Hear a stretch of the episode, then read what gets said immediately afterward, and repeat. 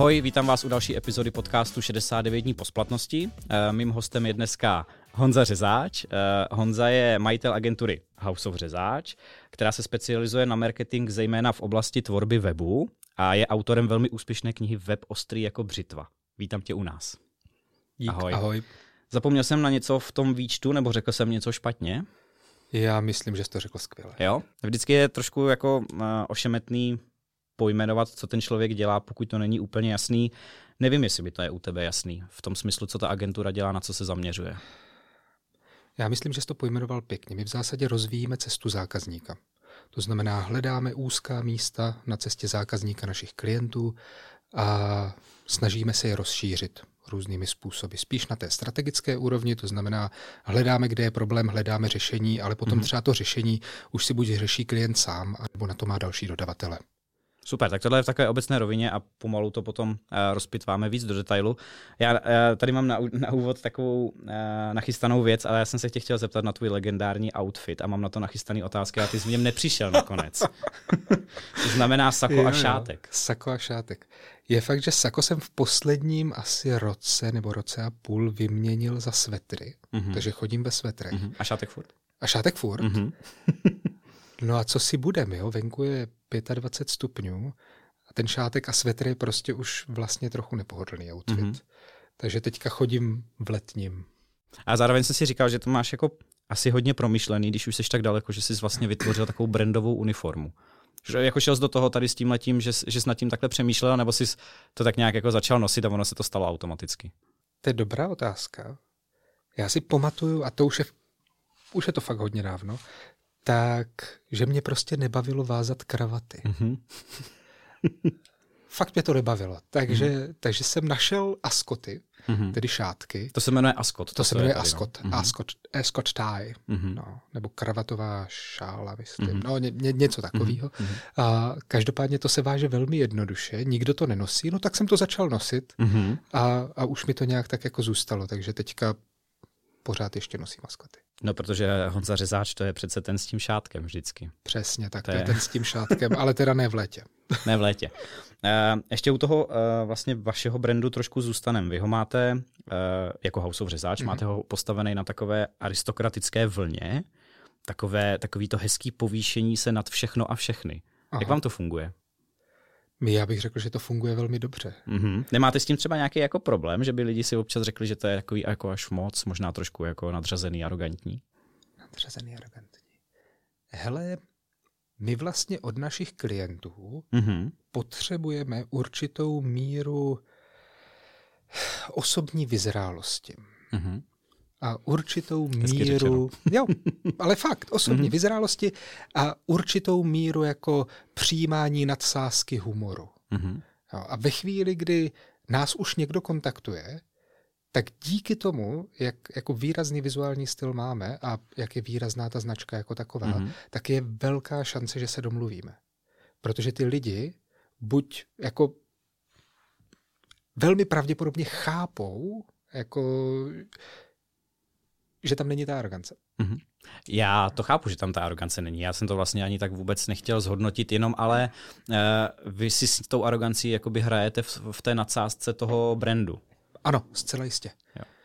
A je to hodně unikátní, protože uh, když se podívám na prezentaci uh, agentur nebo firm v rámci nějakého digitálního marketingu, tak je to všechno dost podobný. Jo. Všechno je to takový jednoduchý, učesaný, čistý, 3D dneska a vy z toho úplně vystupujete, protože tam máte fotky bažantů a ovoce a ty máš mimochodem na ruce nějaký pečetní prsten se svým logem. Není pečetní. Dobře. To by tak... musel být naopak. no, dobře. Tak prostě prsten se svým logem. No. Tak je to takový hodně zvláštní. Jak jste na to došli? Nebo proč, proč jste se vydali tady touhletou cestou? Já už si nepamatuju, kdo to řekl, ale jenom mrtvé ryby plavou s proudem. To je pravda, no. A já bych řekl, že to charakterizuje poměrně pěkně ten trh, co jsi zmínil. OK. Ty jsi uh, mluvil o tom, že uh, potřebujete určitou míru osobnostní vyzrálosti u toho mm. klienta. Uh, jak velkou roli u vás hraje ta chemie s tím klientem ve smyslu navazování spolupráce? To je velmi dobrá otázka. Klidně si nad ní ještě zamysli. Já ještě doplním totiž jednu věc, protože každý ti samozřejmě řekne, že chemie je hrozně důležitá a hmm. každý se tím dneska zaklínáme. Ale otázka, jako když by se na ní ještě víc zamyslel, jestli to tak fakt je, jestli náhodou prostě do těch spoluprací nejdem, protože to je dobrý díl a třeba i s tím klientem víme, že to bude složitý. Mm-hmm. To je vlastně několik otázek. No. Já začnu u těch klientů. Chemie je zajímavá, protože nám se někdy i obtížně jako poznává. S klientem typicky začínám jednat já uh-huh. a ne, ve, prakticky ve 100% případů, tak uh-huh. s klientem začínám jednat já a já s ním jednám online. Uh-huh. Protože většina práce House of Řezáče v tuhle chvíli online. My děláme online workshopy, děláme online rozhovory, děláme online prezentace, online všechno. Takže na jedné straně je nám jedno, kde je ten klient, hmm. na druhé straně jako ta chemie na té jako fyzické úrovni prostě v tom onlineu chybí. Hmm. Ona tam není.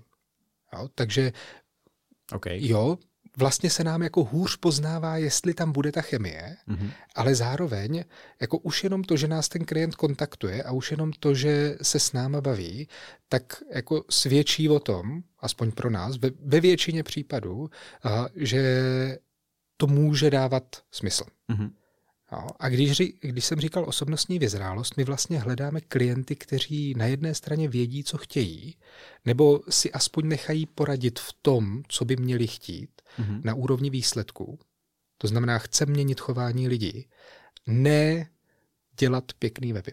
Mm-hmm. S prominutím. Mm-hmm. Jo. Nic, nic proti pěkným webům. Ten web se kdo by nechtěl líbit, kdo by nechtěl pěkný web. Jo. A ve chvíli, kdy všechna energie toho klienta směřuje k tomu, aby na hlavní straně byl banner s morčetem vpravo dole s prominutím, mm-hmm. jo, tak ta spolupráce je od začátku postavená špatně. A v jaké fázi to poznáte? Poznáte to už během té obchodní fáze? Mm-hmm. A poznáme to už během té obchodní fáze. A když to tam objevíte, tak co? Tak od toho dáváte ruce pryč? Někdy od toho dáváme ruce pryč, někdy od toho nedáváme ruce pryč. Mm-hmm. Protože je to zajímavá značka, nebo ten klient se tváří zajímavě, nebo a, máme dojem, že to zlomíme ještě v průběhu té spolupráce. Mm-hmm. A někdy se nám to povede a někdy se nám to nepovede. Jo, ty to z pozice majitele znáš, mm. jo, že někdy to rozhodování je vlastně jako náročný. A, a, a rozhoduješ jo, se jo. na základě spousty faktorů, jo, jo. například máme v tuhle chvíli dost práce. Přesně tak. jo, a hmm. jo, pragmatismus. Hmm. Je hmm. tam pragmatismus do nějaké míry a ano, ono tě to potom profackuje ve chvíli, kdy zjistíš, že jsi na té zakázce o polovinu přetekl, protože prostě se tam objevily ty faktory, které jsi předvídal, že se tam objeví a byly tam všechny. A, a, vě, a většinou se to, většinou, když ten vnitřní pocit toho, že ti tam něco nesedí a stejně do toho jdeš, tak tě to vždycky vytrestá. Přesně tak. No. To, jako, to je zákon. ignorovaná intuice profackuje vždycky dříve nebo později. Jste dneska už po těch eh, letech vlastně ve fázi, že si můžete eh, vybírat ty svoje klienty, ale jako opravdu, že si je můžete vybírat, anebo je to mm, v našem oboru možná jako utopie a podaří se to jenom některým jednorožcům. Je. Moje zkušenost je taková, že buď máš příliš mnoho lidí, mm-hmm. nebo máš příliš mnoho zakázek. Je to tak, no. Jo, a to je prostě people business. Jo. Takže mm-hmm. buď máš lidi, nebo máš zakázky a jak ta jako organizace roste, tak se tohle prostě stává. Mm-hmm. Jo? A my v tuhle chvíli nemáme vybudované obchodní oddělení. Mm-hmm. Já jsem obchodní oddělení. Jo? Dva, dva kolegové obchodují taky, ale obchodují stávající klienty. Mm-hmm. Ne, neobchodují ty nové, ty obchodují všechny já. To znamená, Vysí to do nějaké míry na, no, vysí to stoprocentně na mě mm-hmm. a dokud nevybuduju obchodní oddělení, tak jako je to složitý. A chceš to dělat? Ano. Okay. Chci to dělat. Uh, já jsem se tou cestou vydal. Já jsem samozřejmě dělal obchod taky a z, z naší desetileté historie zhruba 8 let nebo 7. A, a je to asi logický, že ten majitel dělá ten obchod a dost často má i pocit, že to jako nejde jinak vlastně. Ale uh, pokud chceš zajímavě růst a pokud se chceš dostat opravdu k zajímavým spolupracem, tak ten obchod je full-time job. Hmm. Musí se fakt někdo o ty klienty starat. Eh, nemůžeš to automatizovat tak, jak já jsem si to představoval, že si spoustu věcí zautomatizuju a budu mít o to méně práce, protože hmm. tam je prostě potřeba ten lidský kontakt a tak dále. Takže eh, já si myslím, že jít cestou budování nějakého obchodu je správně. Ale? Já to mám tak. Jo, je tam mhm. to ale. Um, naprosto souhlasím s tím, co říkáš a vlastně uh, před rokem bych s tím souhlasil, co před rokem, před půl rokem bych s tím souhlasil uh, jako doslova. Mm-hmm teď si nejsem úplně stoprocentně jistý a vlastně, a vlastně jsem zvědavý, jak se to vyvine, což uvidíme zhruba v následujícím půlroce roce. Mm-hmm. Jo, já mám v plánu budovat obchodní oddělení.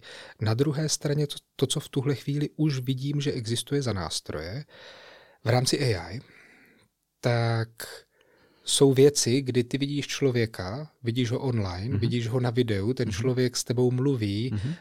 svým hlasem mluví o věcech, které jsou naprosto relevantní, prezentuje ti ty věci naprosto relevantním způsobem, akorát to má jeden háček.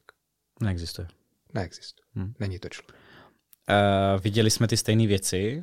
Uh, Můžeme se bavit tady o kopilotovi, eh, který vlastně ti dělá nějaký tady zápis z meetingů.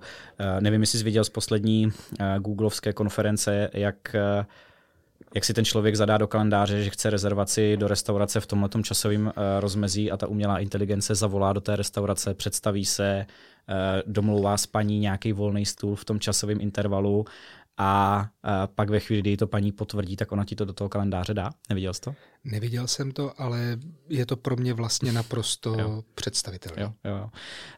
Um, my, my se k umělé inteligenci dostaneme. Um, chápu tvůj pohled na věc. Uh, na druhou stranu si myslím, že uh, ještě takový dva, dva, tři roky, než se to opravdu uh, stane plnohodnotnou náhradou uh, obchodí, obchodníka a přesně v tomhle spočívá to moje dilema. Hmm. Jo, já dva, tři roky teďka, přesně tak. já teďka tady budu dva, tři roky budovat obchodní oddělení. A to protože nevím, ty... jak dlouho to trvalo vám. Uh, no tak uh, najít toho obchodáka trvá mě, jako měsíce uh, a především toho obchodáka všechno naučit trvá skoro rok. No. Se vším všudy a pak ti při troše štěstí zůstane.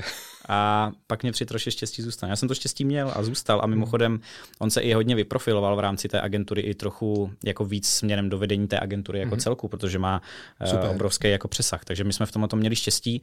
Eh, ale to tvoje dilema chápu. Eh, na druhou stranu, kdybychom takhle všichni měli zastavit hiring kvůli nástupu umělé inteligence, otázka je, jestli ještě někdy někoho nahajrujeme. Ano. Dobře, dostaneme se k tomu. Eh, ještě mě napadá jedna věc, ty jsi to trošku malinko zkomplikoval tím, že to je House of Řezáč. Ty jsi Honza Řezáč, pořád je tam někde nějaký řezáč, který by tam měl figurovat, lidi ho asi očekávají. Ano. A já to takhle u nás nemám, tudíž když nás někdo poptá a uh, náš obchodák s ním jde na schůzku, tak oni jsou s tím v pohodě, ale věřím tomu, že když to budeš mít ty a někdo půjde s tvým obchodákem na schůzku, tak první otázka bude, a kde je ten řezáč? Někdy to tak je, mm-hmm. někdy ty lidi chápou, že se k řezáčovi dostanou až po nějaké době. Mm-hmm. Takže jo, neudělal jsem si to jednoduché, mm-hmm. nebo spíš udělal jsem si to jednoduché na tom začátku. A teďka, když rostem, tak už jsem si to jednoduché neudělal. Mm-hmm. A už jsem několikrát zvažoval, jestli se nepřejmenovat třeba na House. Tečka. Jo, tečka. jo. No, samozřejmě ty domény jsou zabrany. Ty domény jsou vždycky ten největší blokátor, chápu. To, to je naprostý peklo. A i kdyby jsme se jmenovali We Are House nebo mm-hmm. něco takového, tak furt, mm-hmm. furt je to takový, mm-hmm. jako je, je to zvláštní. No. A uh, teďka, kdybys uh, tu agenturu zakládal znovu, tak bys to znovu postavil na sobě, anebo bys to teďka už udělal univerzálnější? Asi bych to udělal univerzálnější. Asi bych to, nes, a, asi bych to nestavil jako přímo na mm-hmm. své méně, jenom bych mm-hmm. spojil ten osobní brand mm-hmm. s tím firemním, ale ten firemní bych nechal stát samostatně. Já pořád přemýšlím, jestli vás to jakoby uh, v úvozovkách opticky nezmenšuje. Jestli to pořád ne- nevypadá tak, že je to uh, řezáč, který má k sobě pár lidí. Uh, napadá mě třeba paralela s Najbrtem. Mm. A vlastně, jestli to pořád nemá takový ten jako freelance vibe. Chápu. Nevím. Nevíš. Jenom takový zamyšlení, uh, protože uh, třeba David Gage hmm. uh, to měl úplně stejně a dneska je to B tým a on se toho vlastně, on z toho jakoby vypadl brandově a uh, pravděpodobně to je trend, že jakmile ti ta agentura přeroste, přeroste přes 10 lidí, tak uh, už to dává smysl to rebrandovat. No. Hmm. Uh, zeptám se, uh, ty jsi to vlastně řekl v tom úplném úvodu. Já mám uh, agenturu House of Řezáč uh, zafixovanou jako uh, někoho, kdo se specializuje výhradně na weby. Uh-huh. A já nevím, jestli to mám takhle správně zafixovaný. Ne. to je právě ono. Jo? To, to je výhoda a nevýhoda brandingu. Jo? Mm-hmm. Tím, že jsem napsal webostry jako přitva, tím, mm-hmm. že uh, bloguju ty vole, 20 let, mm. uh, 20 let o věcech, které se dřív hodně týkaly webů, tak já jsem navázal svoje a následně naše jméno na to médium. Mm-hmm. Jo? Nejlepší weby rovná se řezáč. Mm-hmm. Při troše štěstí ve spoustě myslí lidí tam venku. Je to tak? No. Jo, těch relevantních, což mm-hmm. je dobrý. Mm-hmm. Jo, to otvírá spoustu dveří, je to fajn. No a pak se dostaneme do toho B, kdy my tam teda jako přijdeme přes ten web, mm-hmm. Ale ta firma zjistí, nebo ty ředitelé zjistí, že jim vlastně můžeme pomoct úplně jako jinak, mm-hmm. mnohem a, zajímavějším, strategičtějším způsobem. A není to vlastně ve finále jedno, jak se tam dostanete a hlavní je, že se tam dostanete a pak už si to zpracujete, jak chcete? Jak se to vezme? Jak se to vezme? Protože u některých těch jako oblastí se jako hůř hledají ty můstky. Mm-hmm.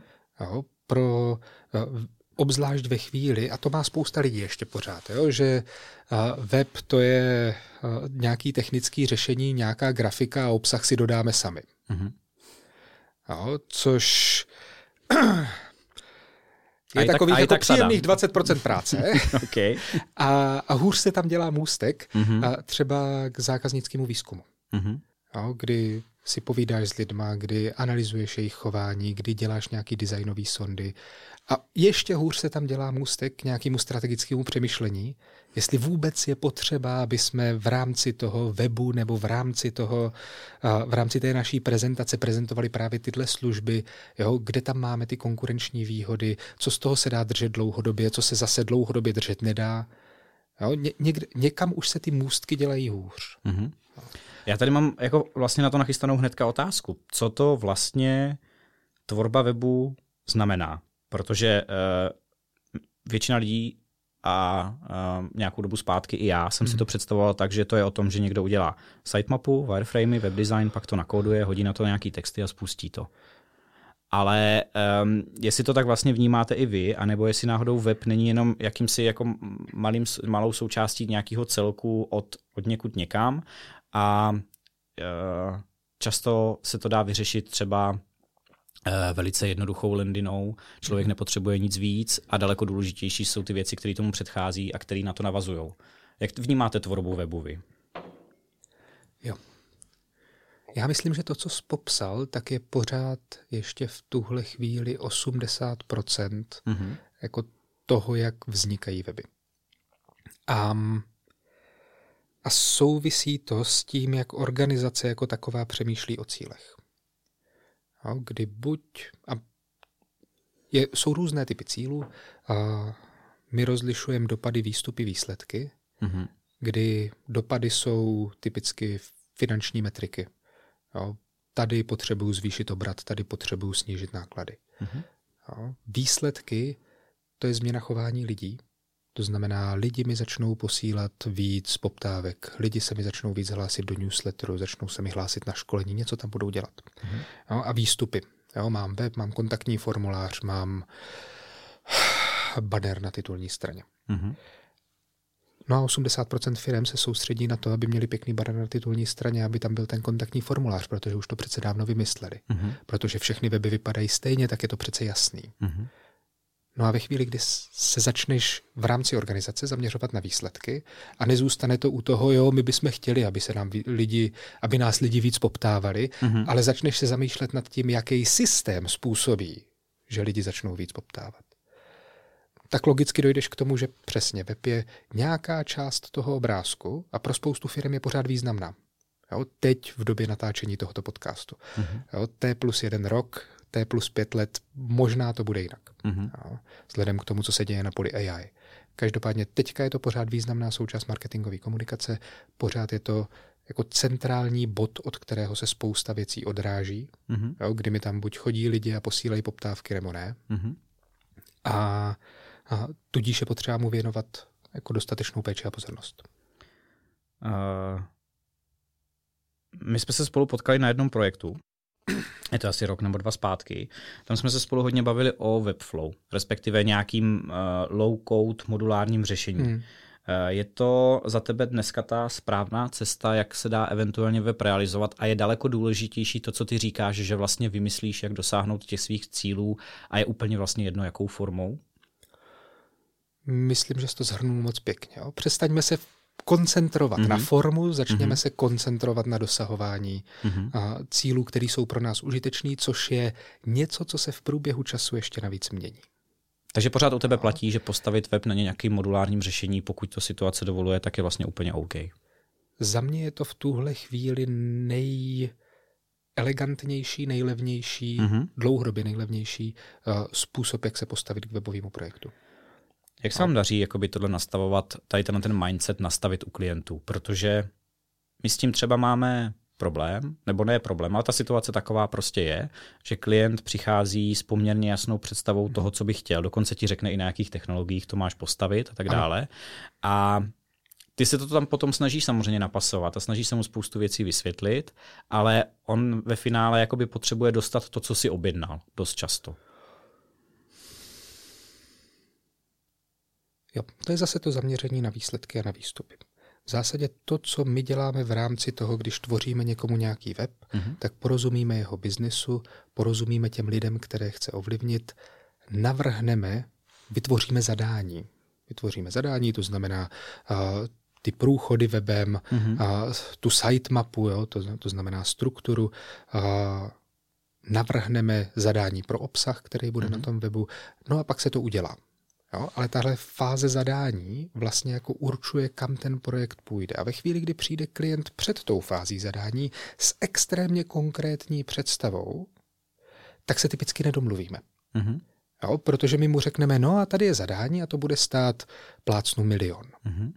A on řekne, no ale to my už máme, prostě jenom udělejte to, co my chceme. Mm-hmm. A my řekneme, na to jsou tady jiní dodavatelé, mm-hmm.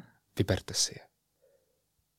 Protože pokud chceme tím webem měnit chování lidí, tak jim potřebujeme porozumět. A potřebujeme porozumět tomu biznisu, protože každý biznis, i když jsou tam jako nějaké principy, které se opakují, tak jsou tam zase unikátní věci, které jsou specifické jenom pro ten biznis. To znamená, musí to do sebe zapadnout.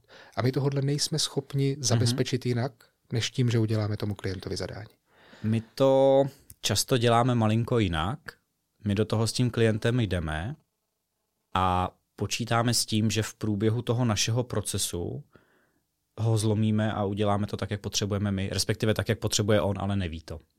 Což znamená formou nevím, workshopu nebo formou uh, vlastně chystání té sitemapy, wireframeování, prototypování, tak my, si, my jako máme celkem dobrou zkušenost s tím, že řekl bych z 80% se nám daří toho klienta nasměrovat tam, kam my potřebujeme v průběhu zakázky, eh, i s tím, že na začátku si objednal nějakou konkrétní věc a ona se v průběhu změní. Hmm.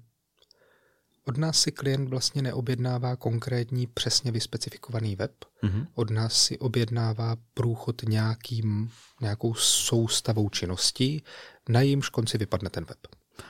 U nás si konkrétní web na začátku objednává, ale naše objednávka je postavená tak, že pokud se na tom obě dvě strany domluví, tak se může kdykoliv změnit v rámci alokovaných hodin. Hmm. A to je i to, co se často děje. Jo, chápu. A to je teďka otázka, hmm. jo, jakože jak právě jsme se bavili před chvílí, jestli uh, jakmile tam máme nějaký malý red flag, jestli rovnou od toho dát ruce pryč, anebo jestli do toho klienta investovat nějakou energii a čas navíc s tím, že víme, že to bude třeba složitější, ale Těžko říct, někdy se to vyplácí, někdy, někdy se to nevyplácí. Se to vyplácí, někdy ne, no prostě business. Klientský business, no. Uh, hele, kdy má podle tebe cenu dělat uh, ten web kompletně custom? Bavíme se teďka o imidžových mm-hmm. webech, nebavíme se o ničem yep. techničtějším, jako je e-shop a tak, ale fakt nějaký jako obyčejný imidžový web, kdy ho uh, postavit kompletně custom a kdy je daleko lepší si ho právě modulárně poskládat na, na Webflow nebo Frameru nebo čemkoliv. Jo. Já bych to možná vzal i s tím, i s tím e-commerce. Mm-hmm. V 95% e-shopů, možná 98% e-shopů nemá smysl stavět na mhm. ničem mm-hmm. jiném, než na pronajatých platformách. Mm-hmm. Vůbec. Jo. Jo, tam je to standardní, tam je to jasný, tam to fakt nemá smysl hrotit. Tam má smysl vzít ty peníze, dát je do zadání, mm-hmm. jo, nebo do uh, dlouhodobé optimalizace, to možná ještě spíš, mm-hmm. Jo, ale nemá smysl to dávat do toho technického řešení. Určitě pronajmout. Mm-hmm. Jo. Co se týče menších webů, tak spousta našich klientů už má tu zkušenost, už jsou zkušení a ví, co to znamená, když jdou do malého agenturního systému. Mm-hmm. A že je to v nějakou chvíli pain. Jo, kdy tam potřebují něco změnit, ta agentura řekne, jasně, žádný problém, 30 tisíc korun, dva měsíce, budeme na vás mít čas, bude to v pohodě. A ten klient říká, do prdele, já to potřebuju zítra. Hmm. Jo, jo. Co tohle je? No a ve chvíli, kdy má tuhle tu zkušenost a ideálně ji má opakovaně, mm-hmm. kdy už mu s prominutím šedivý vlasy z toho, jak je jako zavázaný u toho malého agenturního systému. Nedej bože, když přijde ještě nějaká, nějaký technický problém, kdy se tam něco rozsype, protože mm-hmm. to Agoška nemá postavený na testech, jo, nebo mm-hmm. přijde nějaká výrazná technologická změna typu AI, mm-hmm. jo, a malá agentura na to prostě nestihne zareagovat tak rychle, Jasně. Jo, jako, já nevím, pronajatý systém typu Webflow. Hmm. Jo, tak ten klient pomalu, ale jistě dospívá k tomu, že možná by bylo na čase hledat jiný řešení. Mm-hmm. Ale on o něm neví. Jo, vlastně o Webflow nebo pronajatých systémech, o tom, že to mhm. tady je, mm-hmm. a, tak do nějaké míry ví všichni, ale mají to spojený s těma nejjednoduššíma webama, Jasně. které jsou na typových šablonách. Teďka v tuhle chvíli se ve Webflow dá naklikat prakticky cokoliv. Jo, někdy to bude pain in the ass na mm-hmm. administraci, mm-hmm. ale dá se tam naklikat jako prakticky cokoliv, mm-hmm. když se bavíme o menších a středních webech. Mm-hmm. Jo, ve kterých nejsou právě nějaké jako strašlivý technologické můstky Jasně. na SAP a, a, a, a podobné legrace. I to se dá nějak řešit, ale, ale jo, už, už je to složitější. Už potřebuješ ty programátory nějakou chvíli. Jsou to takový, jako mám pocit, skoro až filozofický střed. Eh, možná i mezi mnou a tebou nebo těma hmm. agenturama, hmm. protože vy jste spíš tím směrem modulární řešení, Webflow v kombinaci s, já nevím, e-shopová platforma nějaká, Uh, postavit to na tom, mít to kompletně customizable v administraci, ať si s tím klient ano. může dělat, co chce. My to máme postavený malinko jinak, my to máme postavený uh, na tom, že ty věci děláme custom, protože u nás je hodně důležitá kreativa. Hmm. A my ty věci, kromě toho, že samozřejmě musí být maximálně funkční, tak za nás je i hrozně důležitý, aby byly fakt hezký. To je takový jako postižení té agentury, který vychází ze mě. Když jsem to založil jako designer, tak ta kreativa je pro nás obrovským jako hmm. motivátorem v rámci té práce. Ale my třeba to co, to, co ty jsi zmiňoval, že klient eh, potřebuje rychle něco změnit a tr- stojí to 30 tisíc a trvá dva měsíce, tak my to zase překonáváme nějakým uh, dobrým pravidelným provozem, ve kterých má garantovaný hodiny, za hodinovku, reakční dobu a tak hmm. dále, takže jsme mu schopni s tím pomoct. Nemluvě o tom, že má celý ten web nachystaný tak, že veškeré texty jsou editovatelné. Yep. Takže pokud se nejedná o úplný jako zásahy, tak si spoustu věcí udělá sám. Když ne, tak ví, že se nám stačí ozvat a my to do pár hodin nebo dní změníme. Yep, já chápu ten Chápu tu potřebu, hmm. a, zejména kreativních grafiků, mít to pod kontrolou. No, přesně tak. Jo, a vědět, že si tam klient něco nerozbíjí. Hmm. A zároveň chápu tu potřebu v nějakou chvíli všech klientů. Jo, si tam něco upravit, protože je to teďka zrovna potřeba, hmm. vzhledem k něčemu, co se změnilo. Hmm. A moje zkušenost a, a vlastně to, z čeho vycházíme, je taková, že OK, když vezmu obsah technologii a grafický design a dám je za sebe podle pořadí nějaké důležitosti, tak, jak jsou schopní ovlivnit chování těch lidí tam venku, mm-hmm. no tak jednoznačně vyhrává obsah. Mm-hmm. Jo, kdy když tam mám dobrý obsah, dobrý fotky, dobrý, uh, do, dobrý videa, jo, jak tam skáčou lidi z helikoptéry, tak, jo, ta, nebo cokoliv jiného, hmm. který, tak to dokáže ovlivnit chování těch lidí. No a grafika má čestné třetí místo. Hmm. Jo, to, že je tam něco trochu rozpadlého, tak pokud mám fakt dobrý obsah, tak to nehraje takovou roli. Což neznamená, že není důležitá. Jo, hmm. Jenom má čestné třetí místo. Jasně. Uh, jo, asi to tak bude, já to vlastně ani vůbec nespochybnuju. Uh, Ještě potřeba dodat, že přestože děláme custom řešení, tak stejně je postavený na WordPressu, což je hmm. open source systém, se kterým umí pracovat prakticky kdokoliv eh, a chce-li klient si web převzít k sobě a mít ho kompletně pod kontrolou, tak v tom problém není. Jo. Na druhou stranu, a myslím, že jste to určitě taky někdy viděli, že i WordPress se dá naklikat takovým způsobem, že je naprosto nepředatelný. Ano. Stejně ano. tak Webflow se dá naklikat ano. způsobem, že je naprosto nepředatelné. Jo. Teď, hmm. Teďka jsme to řešili u jednoho klienta, kterému jsme dělali audit jeho Webflow webu a, no a zjistili jsme, že si nejsme jistí, jestli je předatelný uvnitř té agentury. Mm-hmm. Jo, jestli okay. to náhodou není závislý jenom na tom mm-hmm. jednom zaměstnanci té mm-hmm. agentury, který to nějak naklikal. Naklikal to vážně, vážně komplikovaně. Mm-hmm. Z různých úhlů, z různých, mm-hmm. z různých důvodů.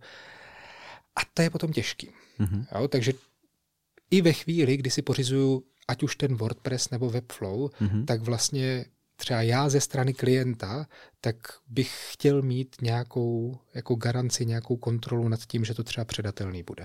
Mm-hmm. Jo, ať už mi dá můj technický dozor, který se v tom vyzná, anebo si ji zajistím nějakým jiným způsobem. No. Jako technicky, právně eh, to ošetřený máme. Což je super. A je to jenom o domluvě. Pak je samozřejmě otázka nějakých licencí a buyoutů a to mm. už bychom možná zabíhali do nějakého mm, úplně mm, specifického tématu. Um, Každopádně jsou to, eh, jako myslím si, že oba dva úplně legitimní pohledy na tu stejnou věc. Těžko říct, jestli se dá říct, co je správně, co je špatně a je to možná i o tom, že každému klientovi vyhovuje trochu něco jiného. Upřímně jsou klienti, kteří se o to fakt nechtějí starat a fakt to nechtějí mít u sebe, protože by jim to bylo stejně úplně k ničemu a, a jsou daleko radši, když se jim o to někdo kompletně stará a oni formou jednoho e-mailu dají jednoduchý zadání, tím pošleš fakturu na 4 hodiny a oni jsou maximálně spokojení. Jo, ano, dokážu si to představit. Dokážu si představit obě ty varianty. Samozřejmě máme taky oba dva ty typy klientů, hmm. takže, okay. aha, takže jo, tak to je. Teďka eh, možná úplně zpátky na začátek o deset let, protože ty si zhruba před deseti, respektive devíti lety vydal eh, knížku Web ostrý jako břitva, která má, myslím si, v českém marketingu svoje zasloužené místo. Byl to pro vás jako agenturu, respektive pro tebe jako osobu nějaký zlomový okamžik, od kterého se ta tvoje kariéra potom hodně změnila? Jo. OK. jo, byl, byl to jako velmi zlomový okamžik, kdy jako s vydáním, s vydáním té knihy, mm-hmm. s vydáním webu Ostrého jako břitva a s vydáním já jsem potom celý ten podzim, co, co jsme vydali, to bylo v září, v září, v září vyšel web Ostrý jako břitva, udělali jsme křest a Spousta lidí to četla, spousta lidí byla nadšená z té knihy v tom roce 2014. Já jsem objel hromadu konferencí, skoro jsem vyhořel, mm-hmm. protože na každé konferenci jsem měl unikátní obsah, do kterého mimo jiné byl nějakým způsobem zamontovaný ve postry jako břitva. Mm-hmm. A, takže ta kniha byla vidět, šlo to prostě jako dopředu, no a já do toho prostě energeticky dole Jasně. a blbý. Mm-hmm. Jo. No a potom já jsem se stabilizoval a, a chodila hromada poptávek. Mm-hmm. Jakože hromada poptávek. Já jsem neměl jako žádnou šanci jako jednotlivec je uspokojit, mm-hmm. tak jsem začal přemýšlet o tom, že založím nějakou, nějaký širší uskupení. Um, a vznikl z toho um, rod. Rod, rod řezáčů. Rod řezáčů. Napsal bys tu knihu dneska nějakým zásadním způsobem jinak? No jasně. jo? Není to tak, že Napsal některý... bych ji úplně jinak, jenže tehda no. to prostě nešlo. To nebylo možné. Jo, já jsem tehda hmm. měl nějaké znalosti hmm. a, a ten systém fungoval nějak a lidé k, v tomhle případě k webům přistupovali nějak a ta kniha je napsaná tak nejlépe, jak mohla být napsaná v roce 2014. No to se právě chci zeptat, jestli je to o tom, že ta, jsou pořád nějaké obecné věci, které platily tehdy a budou platit i po nástupu AI dalších 20 let, anebo jestli se to tak za těch 10 let strašně změnilo, že vlastně ta knížka už není zase tak aktuální. Takhle, my jsme udělali dotisk, mm-hmm. a mhm. dotisk proběhl, kniha je vyprodaná mm-hmm. a mhm. žádný další dotisk už nebude. A dvojka. A dvojka, já mám vlastně asi jako pro sebe v tuhle chvíli zajímavější témata mm-hmm. než weby. Nic mm-hmm. proti webům, weby mm-hmm. jsou super. Um, takže, takže v tuhle chvíli jako dvojku, aspoň z pohledu webu ostrého jako břitva, tak neplánuju. Mm-hmm. Na druhou stranu, já nevím, marketing ostrý jako břitva, nebo business ostrý jako břitva. Okay. No, tak to je, Nebo protože... Strategie ostrá jako břitva, něco vymyslíme. protože tehdy asi ty weby byly pro tebe uh, toho nejhlavnější. Mm-hmm. A dneska je to tak, že ten web je jenom jakoby součást nějakého marketingového procesu?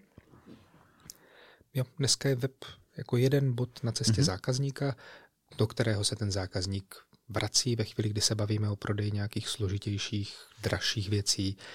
Uh, bod, ve kterém, který jako hodně ovlivňuje, uh, hodně ovlivňuje to, jak ta značka komunikuje mm-hmm. na venek. Mm-hmm. Ale je to bod. OK. Co ta knížka, jak si vede jako vlastně v čase? Máš nějakou statistiku třeba, kolik se toho prodalo? To není tajný. Prodalo se tyjo, fyzicky něco přes pět tisíc kusů určitě. Mm-hmm.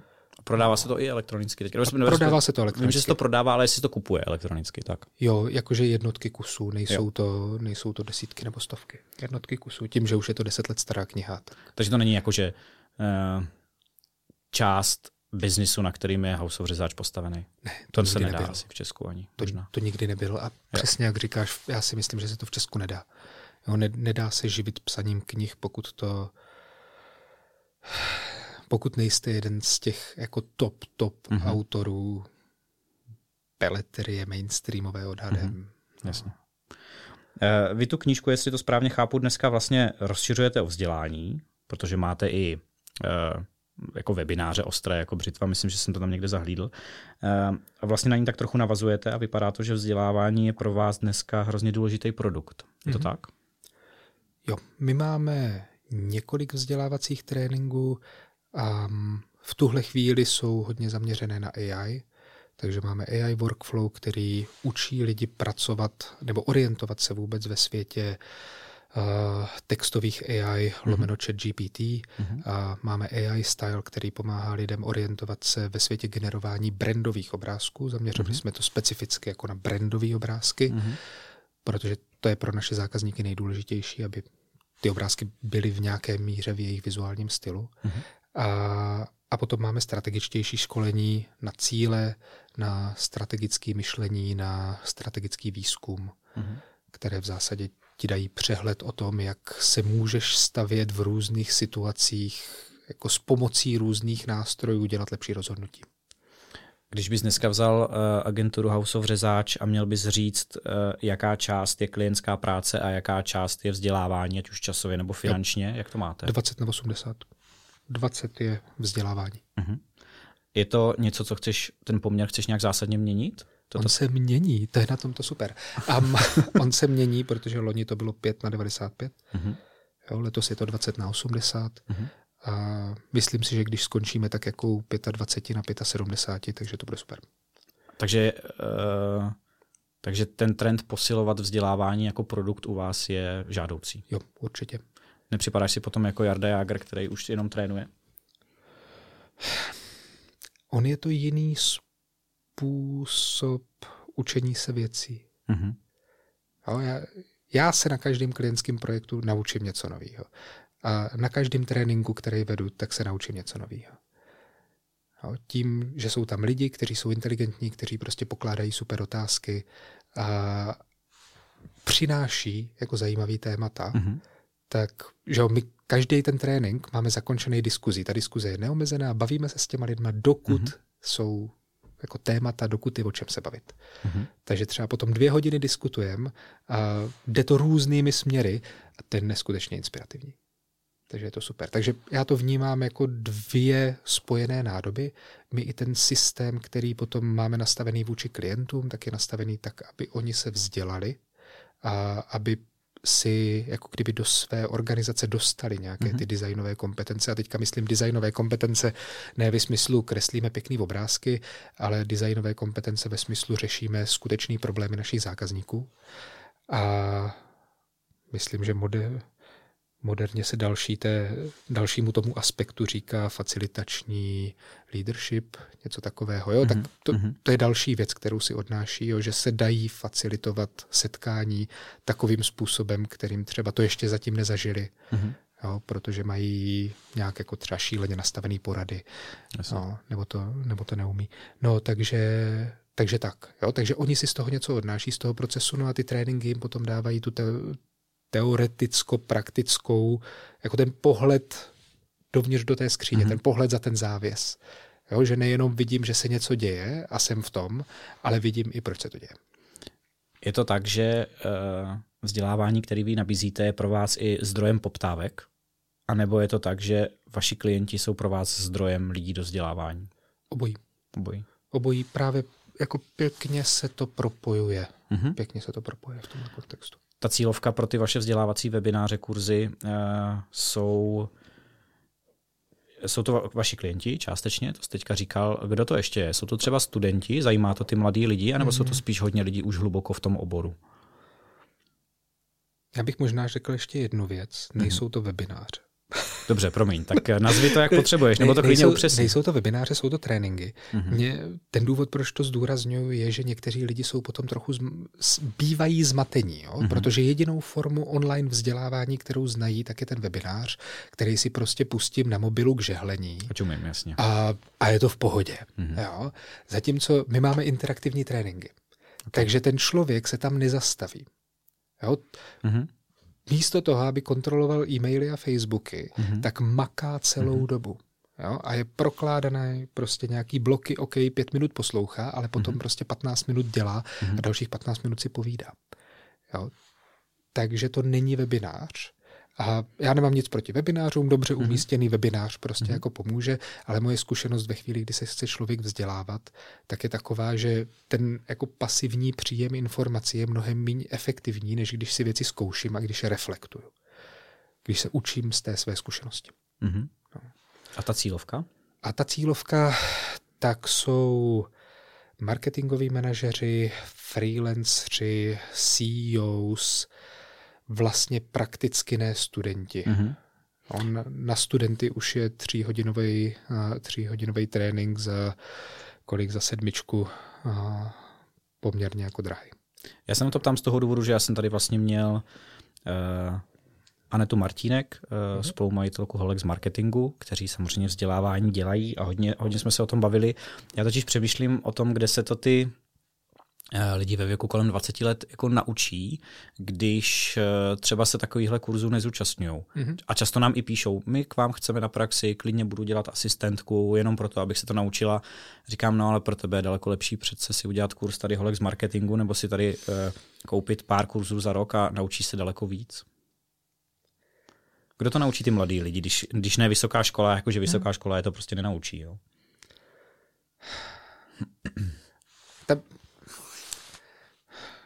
Tam je jako vlastně husté to, že je to mnohdy nenaučí ani ta praxe. Mm-hmm. A dám příklad. Jo? Ve chvíli, kdy já jako designer kreslič wireframeu sedím někde v korporátu a posledních deset let tam kreslím wireframey, tak nemám deset let zkušeností. Mm-hmm. Mám jeden, dva, ale nemám jich deset. Jo? Takže já jako mladý člověk za mě bych si extrémně jako pečlivě vybíral i to prostředí, do kterého přijdu, protože někde mi dají ten rok a někde mi každý rok dají ten rok. Mm-hmm. Mm-hmm. A my třeba máme navzdě- nastavený vzdělávací systém tak, že jsme připraveni brát juniory. Mm-hmm. Jo, vlastně máme takovou malou interak- interní vzdělávací agenturu pro jako juniorní, Jasně. maximálně mediorní lidi. Mm-hmm. Jo, protože ve chvíli, kdy chceš nabrat jako skutečného seniora, tak my ho nemáme šanci zaplatit. Souhlas. Skutečného seniora. Moc jich po Česku neběhá. To je hlavně to. Jo, to hmm. Fakt jich moc po hmm. Česku neběhá. Hmm. Typnul bych pár desítek. Já i když se náhodou rozhodnu, že teda ten budget na něho dám, tak ho stejně nenajdu. Mm-hmm. Nebo respektive najdu, ale jako nedostanu ho sem, no protože jestli. je v Praze. A protože pracuje pro Finsko. Mm-hmm. Jo? Jakože mm-hmm. tam najednou tím, že děláme spoustu věcí online, tak je to i nevýhoda. Mm-hmm. Jo, to je, to je pravda. No. Jo, v tomhle kontextu. To znamená, my na jedné straně jako pomáháme pomáháme nováčkům dostat se do designu ve chvíli, kdy v nich vidíme perspektivu, ale zároveň samozřejmě vzhledem ke klientům, tak musíme jako velmi důsledně kontrolovat kvalitu a velmi mm-hmm. důsledně držet, a velmi důsledně držet to, aby oni dostávali od nás dobrou práci. Jo, takže proto máme nastavený systém, mm-hmm. máme párový design, máme systém vzdělávání, máme plus jedna týdny, v rámci kterých se vzděláváme. Je tam mm-hmm. vlastně jako spousta systémových zásahů, který tohle řeší. Co to jsou ty plus jedna týdny? Jo, my v tuhle chvíli každé dva měsíce tak máme jeden týden, který je určený na interní mm-hmm. reflexi, vzdělávání, plánování. OK, to si píšu a možná to vykradu. Hele, rozhodně to vykrať. Dobře. Rozhodně to vykrať.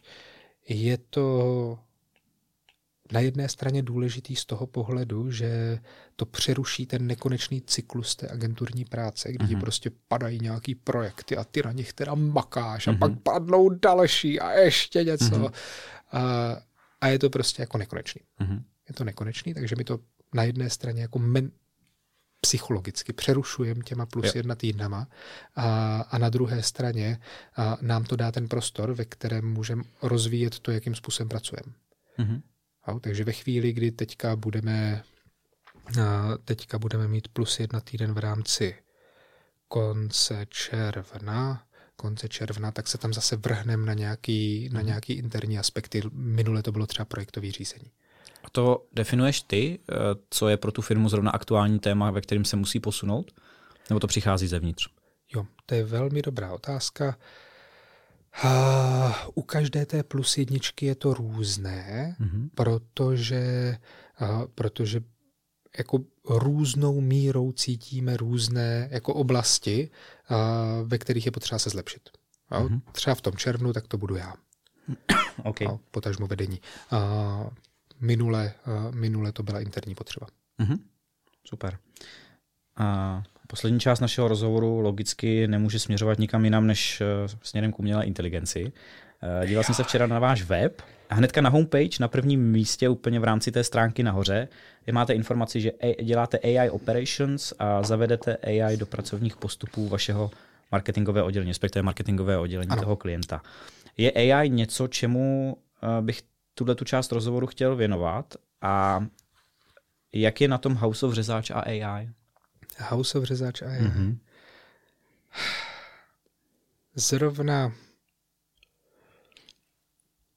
nebylo včera, to bylo předevčírem. Zrovna předevčírem. Jo? Mhm. Zrovna mm-hmm. předevčírem a jsme takhle seděli na jednom, na jednom projektu, kde děláme designové sondy. Designová sonda je levný, hrubý, rychlý způsob, jak dostat od lidí signál, hele, tohle je dobrý směr, nebo tohle je špatný směr, mm-hmm aniž bych vyráběl tu věc.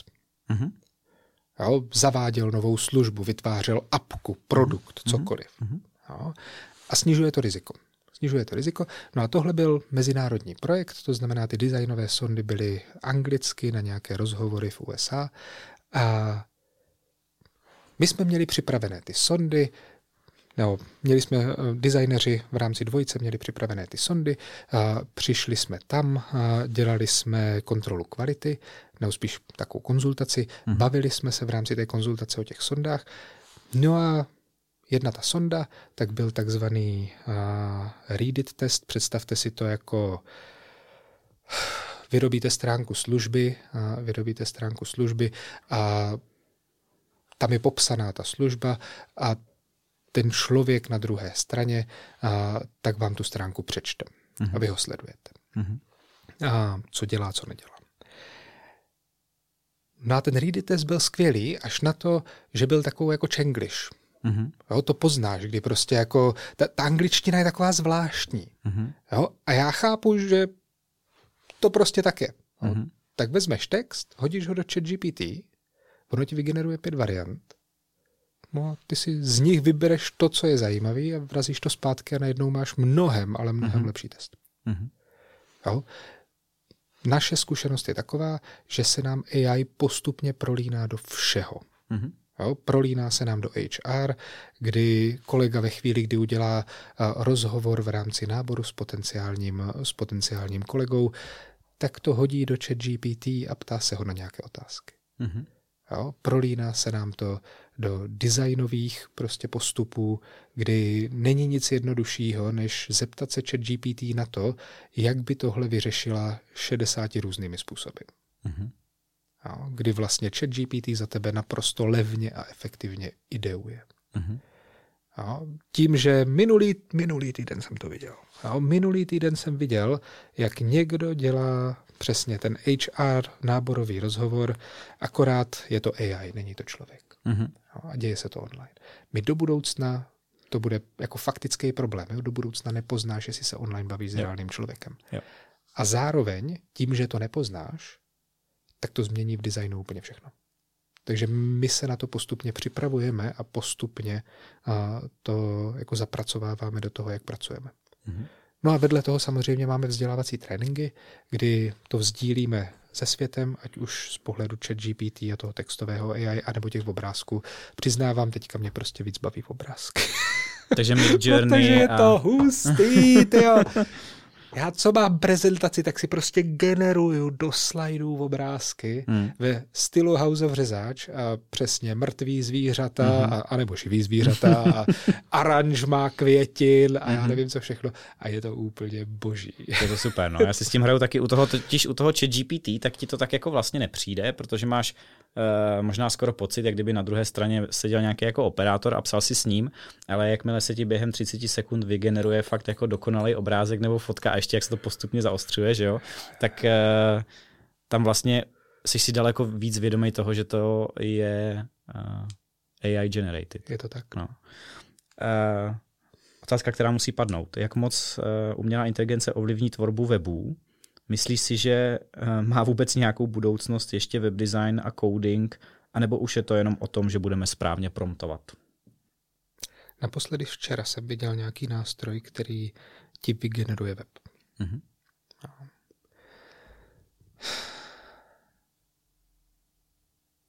Za mě čím víc, a týká se to všech činností bílých límečků, jo, čím víc je něco, ta operativní složka, kde já opakovaně dělám nějaké věci, tím jako větší možnost je, že to bude do budoucna nahrazeno AI. Mm-hmm.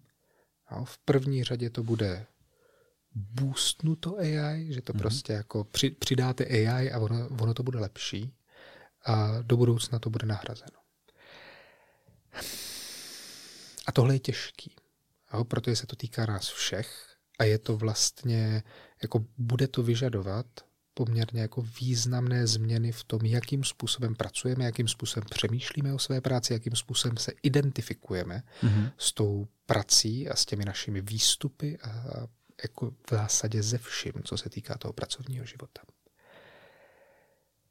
A zároveň, i když to teďka vypadá, že je to strašně rychlý, tak ono to nebude tak rychlý.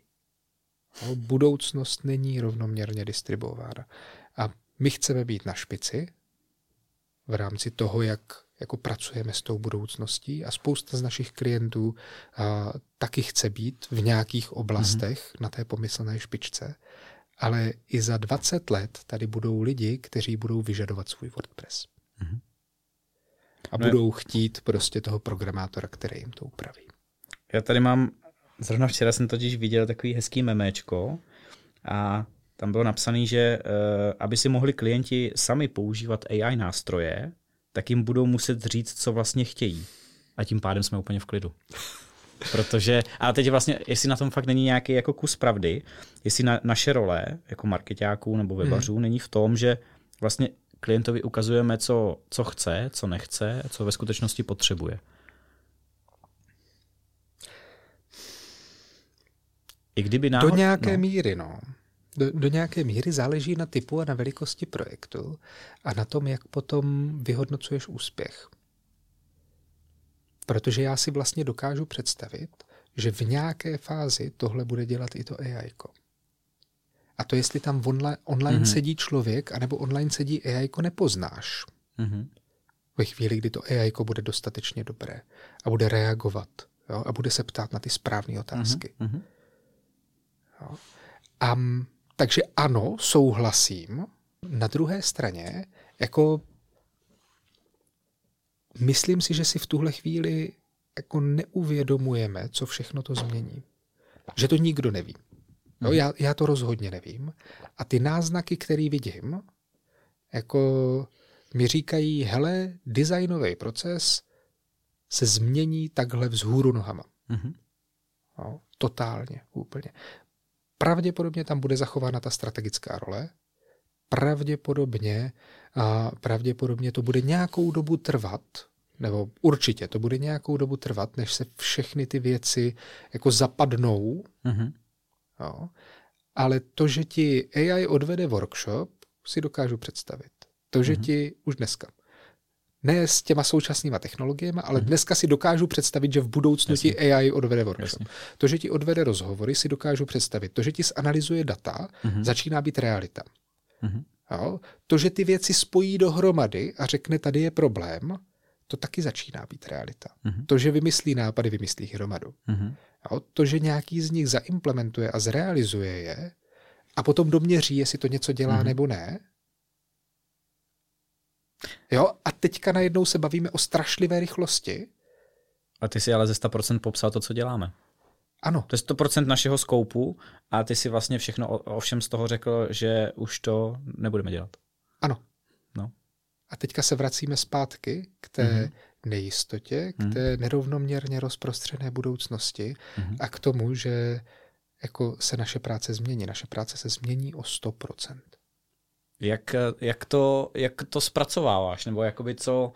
Um, to je za, za mě je to v podstatě na úrovni nějaké krizové situace, která vyžaduje nějaký krizový management, nějaký plán.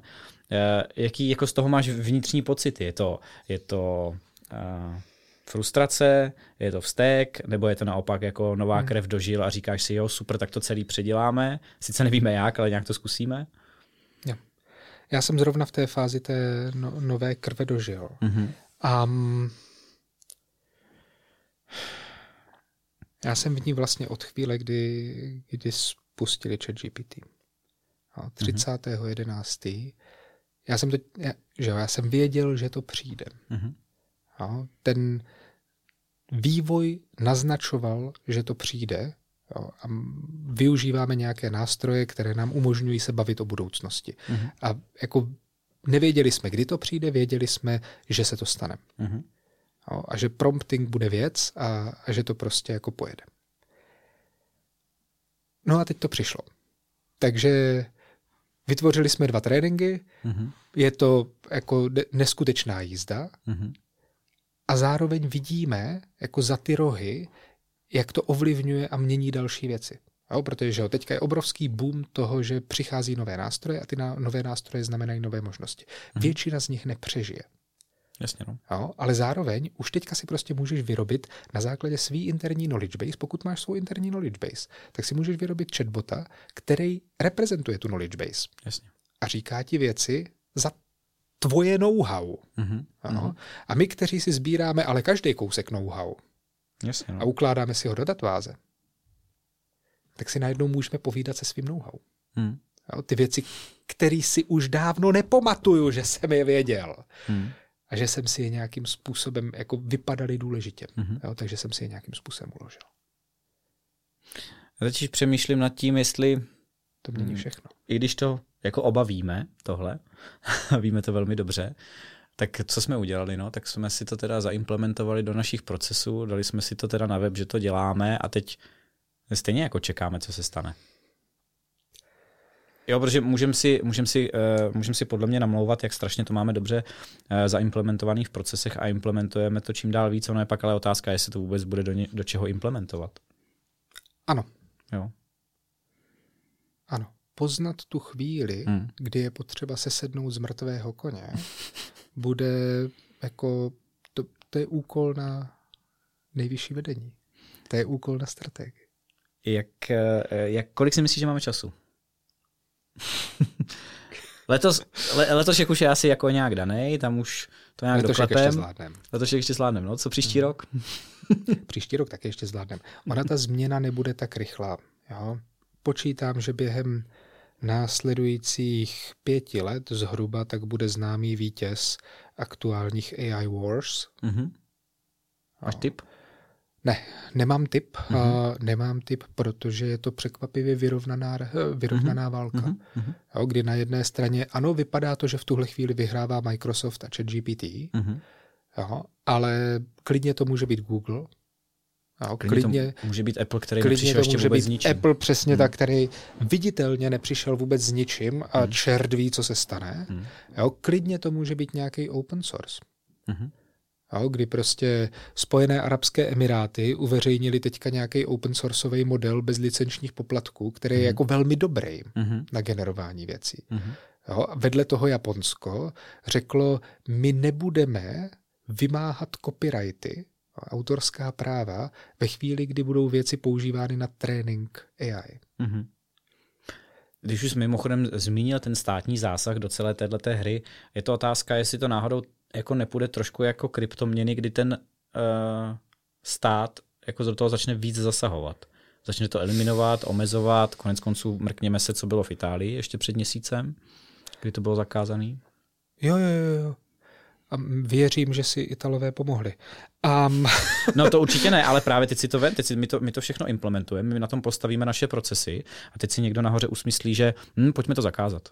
Jo, to se stane v, ně, v nějakou chvíli. A v nějakou chvíli ty státy zjistí, že jim to k ničemu není. Um, ono totiž, že jo, to, z toho soc, z toho mocenského pohledu v tuhle hmm. chvíli je to věc soupeření národních států a uskupení. Jo, v tuhle chvíli je to USA kontra Čína, kontra Evropa, kontra ti ostatní. Mm-hmm. Jo, třeba Japonci nebo UAE.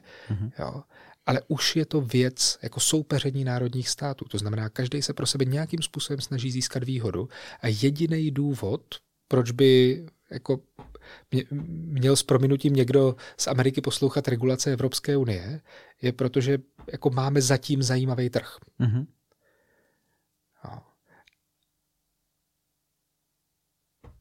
A regulace, já se obávám, že nám žádnou výhodu nedá. Jo, na, nám jako Evropanům. Jo, ani, ani no. těm amíkům. Jo, takže oni si budou jako dávat z, z mýho pohledu velmi dobrý pozor, co se nakonec bude regulovat, co se bude vypínat a jak. Protože vedle toho je ta Čína, že jo? Hmm. jo a vedle toho je to Japonsko, jo, který se pro sebe taky snaží získat výhodu proti ostatním, protože ten, kdo v tomhle bude dobrý, získá výhodu. Jo, už je to vidět teďka. Jasně. Natož pak, natož pak ve chvíli, kdy se ty modely ještě o trošičku posunou. A to bude náročný.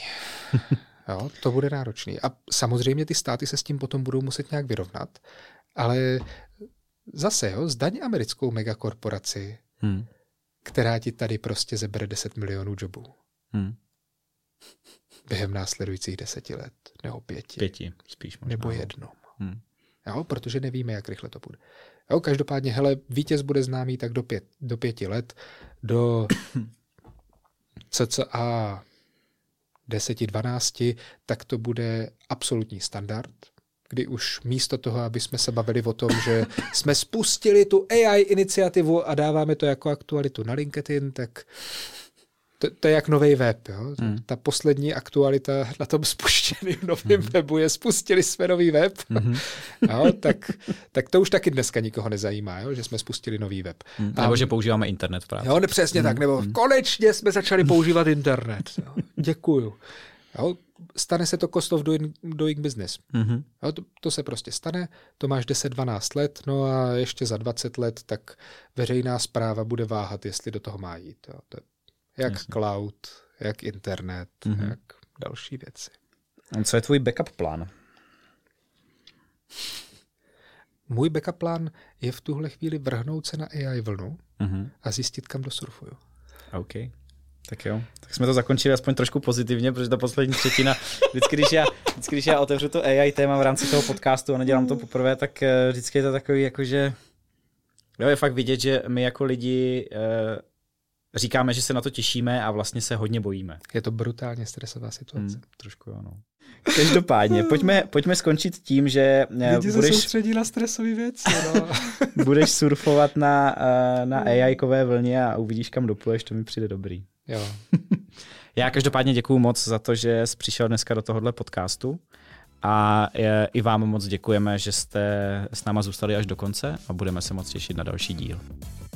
Tohle je podcast 69 dní po splatnosti a jestli se vám líbí, tak nám určitě dejte follow nebo like a neunikne vám žádný nový díl. Můžete nás sledovat taky na sociálních sítích nebo na webu eh, justmighty.cz. Moje jméno je Tomáš Pol a budu se moc těšit u další epizody.